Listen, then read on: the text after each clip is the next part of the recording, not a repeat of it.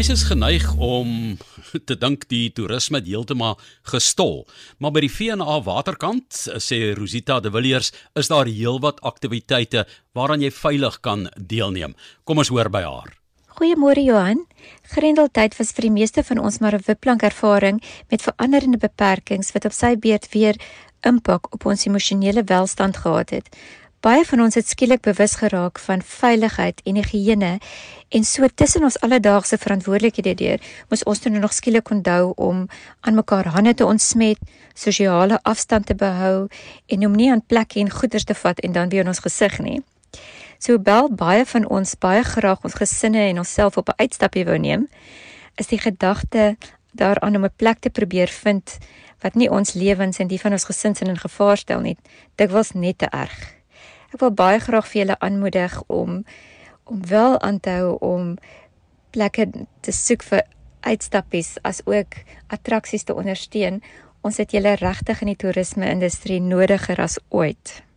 Wel genadiglik is daar 'n stukkie lig in die onsekerheid, naamlik die buitelewe. Wanneer aktiwiteite na in jou blyplek toelaat dat daar spasie tussen jou en ander beskikbaar is, dit die risiko van die verspreiding van COVID-19 virus beperk in vergelyking met binnenshuise aktiwiteite byvoorbeeld. Maar om buite te wees, hou ook ander voordele in, soos 'n emosionele hupstoot om jou minder gespanne, kwaad of depressief te laat voel. So neem die stap en verken die buitelewe van jou gunsteling plekke in jou stad en dorp en kyk wat se verskil dit vir jou maak. Ek gaan gou vir julle 'n paar voorbeelde uit die waterfront se konteks gee. Byvoorbeeld, gaan stap met jou hond op die rand van die kaai lekker oefening en 'n vorm van ontspanning is, stap vanaf die begin van die die ingang van die waterfront al langs die kanaal tot aan die hart van die waterfront. Die roete sluit pragtige uitsig oor Tafelberg en die see in terwyl as jy voel jy kan nou nie meer verder nie, jou bene is nou gedaan, het ons altyd 'n plan B. Daar is kanaaltaksies wat die heel dag op en af vaar van die van die stad tot by die waterfront en terug. As jy iemand hou daarvan om so 'n bietjie meer spoed op te tel, het ons 'n 2.5 en 'n 5 km hardlooproete. Kry 'n goeie dosis cardio in wat boonop 'n sosiale afstandvriendelike aktiwiteit is. Met Tafelberg aan die een kant en die Atlantiese Oseaan aan die ander kant, begin die hardlooproete in die hart van die waterfront, naby die bekende Ferryman's kroeg en eindig by die ikoniese Table Bay Hotel. Jy kan lekker vroeg in die oggend of laatmiddag gaan draf en duidelike gemerkte roete volg terwyl jy na bekende landmerke langs die pad kyk, soos byvoorbeeld die Kaapse Wiel. As jy weer voor die tafel by 'n hotel staan, kyk bietjie uit vir Oscar. Dis 'n standbeeld van 'n goue rop en as jy mooi kyk, sal jy aan sy onderkant 'n klomp klein plaatjies sien. Dit is die name van bekendes wat deur die jare by die hotel gebly het, soos byvoorbeeld Michael Jackson, Prinses Fergie, net om so twee op te noem. As jy baie lief is vir die water, sal ek jou aanraai om na die na Battery Park te gaan.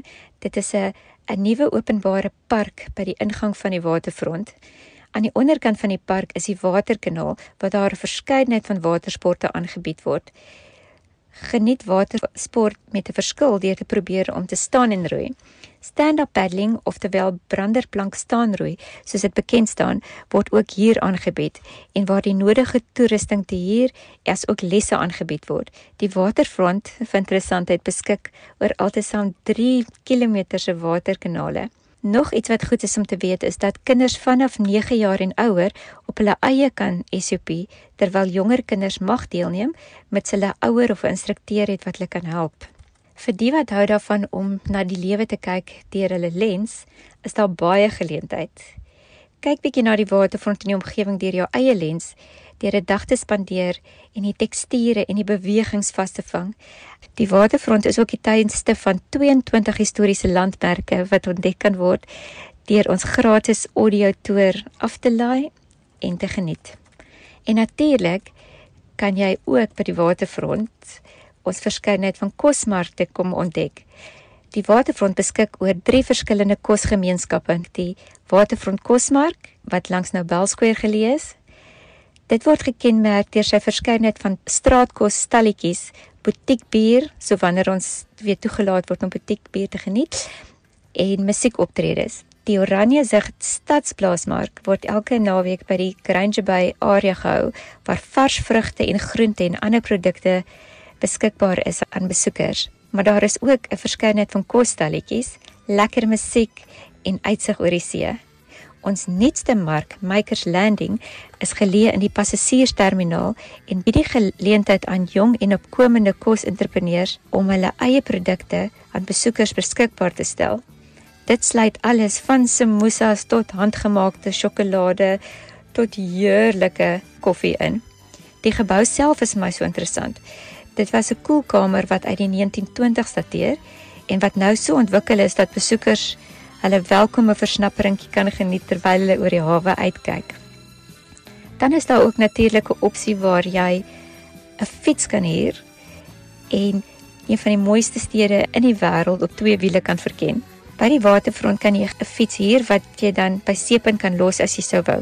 Hulle het ook fietses beskikbaar vir verskillende ouderdomme, asook fietswaandjies as jy 'n klein goed wil saambring. Gunstelinge op die roete sluit byvoorbeeld die waterfront Seepunt Promenade, Groenpunt Park en die stadion in, en natuurlik die stad self. Fietses is elke dag beskikbaar van 9 in die oggend tot 9:00 in die aand. Wel, maar 'n besoek aan die waterfront sal natuurlik nie volmaak wees sonder dat jy op 'n bootvaart gaan nie. Die waterfront beskik oor 'n verskeidenheid van bootvaartopsies. Van 'n seerowerskip tot 'n 30 minute haweroete, sonsondergang bootvaarte, kanaalritte, visvangritte en seelewe bootvaarte in waar jy die geleentheid het om walvisse en dolfyne gedurende die seisoen te sien.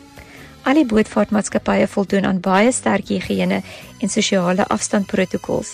Pryse wissel van R20 'n kind tot R40 volwassene vir 'n kanaaltoer of 'n hawe toer tot en by R850 vir 'n seeliewe toer. Besoek asseblief die Waterfront se webwerf by www.waterfront.co.za vir meer inligting oor ons COVID-19 protokols asook meer idees oor wat om te doen tydens die tyd waarin ons op die oomblik lewe. Ek deel graag net met jou hierdie gedagte. Ons kan nie die toekoms voorspel nie, maar ons kan wel besluit hoe ons dit vir onsself gaan vorm. Baie dankie. Ek hoop julle het 'n heerlike naweek wat voorlê. Rosita de Villiers van die V&A Waterkant in Kaapstad aan die voet van ou Tafelberg.